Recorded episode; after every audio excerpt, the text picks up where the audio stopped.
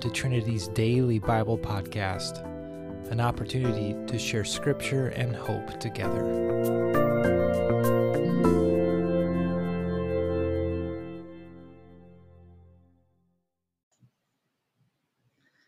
Hello, my name is Sally Edmond.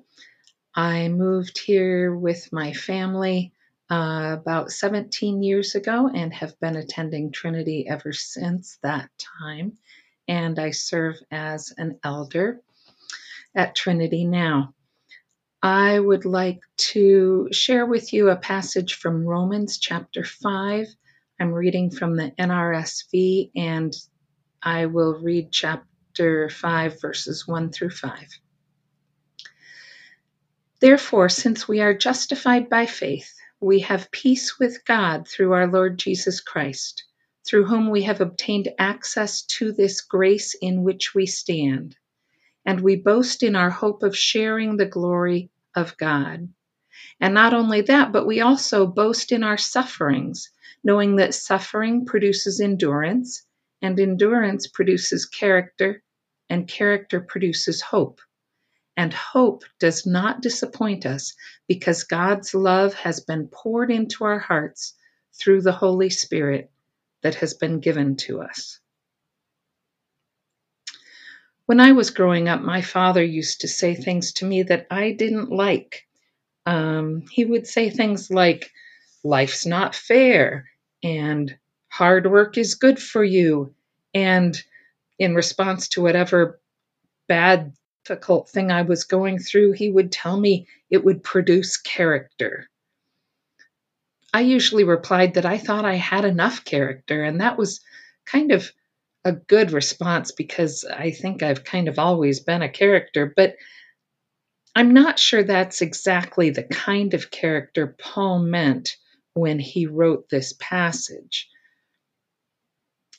I got all the way well into my adult years before having something that just seemed unprecedented on a national scale um, happen. And that was 19 years ago when the United States was attacked on 9 11. And I saw the country after that pull together as a nation against an external attack of the kind I thought we didn't have in the United States.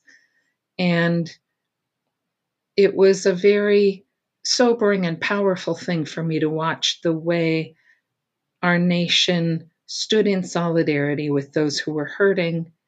And we as a nation maybe developed a little humility in seeing how vulnerable we were. It certainly, um, for Christians, brought us back in a powerful way to thinking about how important it is to place our trust in God. Last month, we had another unprecedented, well, at least unprecedented in the last hundred years, sort of thing sweep our nation. With the advent of COVID throughout the world and throughout the United States, a lot of things changed really quickly. And yet it was different from 9 11 because the thing we were fighting was less clear, more confusing and nebulous, and and it didn't come with an end date, which I think has been really hard for a lot of people. My parents taught me to be pretty self-sufficient, so I'm not afraid of you know having to make hair shorter without professional assistance at my house, but I do really miss being with people and touching people. This is is long and it's hard on me. And many, many people are more inconvenienced and more grieved than I am during this time. A lot of us know people who have been sick, and thousands of people in the country have lost people that they love. It's hard for me in the midst of trials to know what God is teaching me. Sometimes I feel like that becomes clearer later when I look back at it. But right now, I'm thinking about this passage in Romans, and I'm thinking about in Philippians when Paul says, I can do all things through Christ who strengthens me. But the interesting thing is, you know what precedes that verse? I can do all things through Christ who strengthens me. Right before that, he's talking about having learned the secret of living with abundance or living with not enough. He's learned the secret to feasting or going hungry, to having plenty or being in need. So he's not talking about being comfortable or happy. That's not what God is promising us. But he's promising that Christ will strengthen us as we go through whatever we need to go through. He promises to use our circumstances to shape us into better people so we can have confidence that our hardships are not wasted. Suffering produces endurance, endurance produces character, character produces hope, and hope does not disappoint us because God's love has been poured into our hearts through the Holy Spirit. So I have to say, as has so often been the case over the years, my dad was right. Paul is right. Our sufferings are not meaningless, they are real. We do suffer.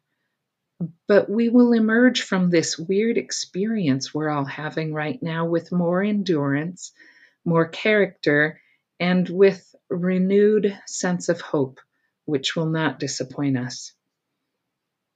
Since we are justified by faith, we have peace with God through the Lord Jesus Christ, through whom we have obtained access to this grace in which we stand.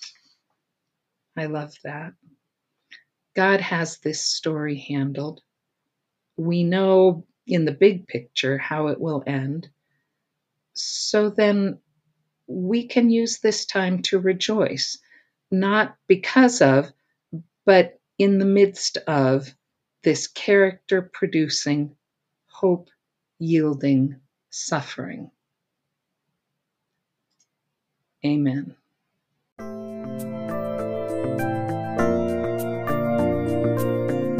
Thanks again for joining us today.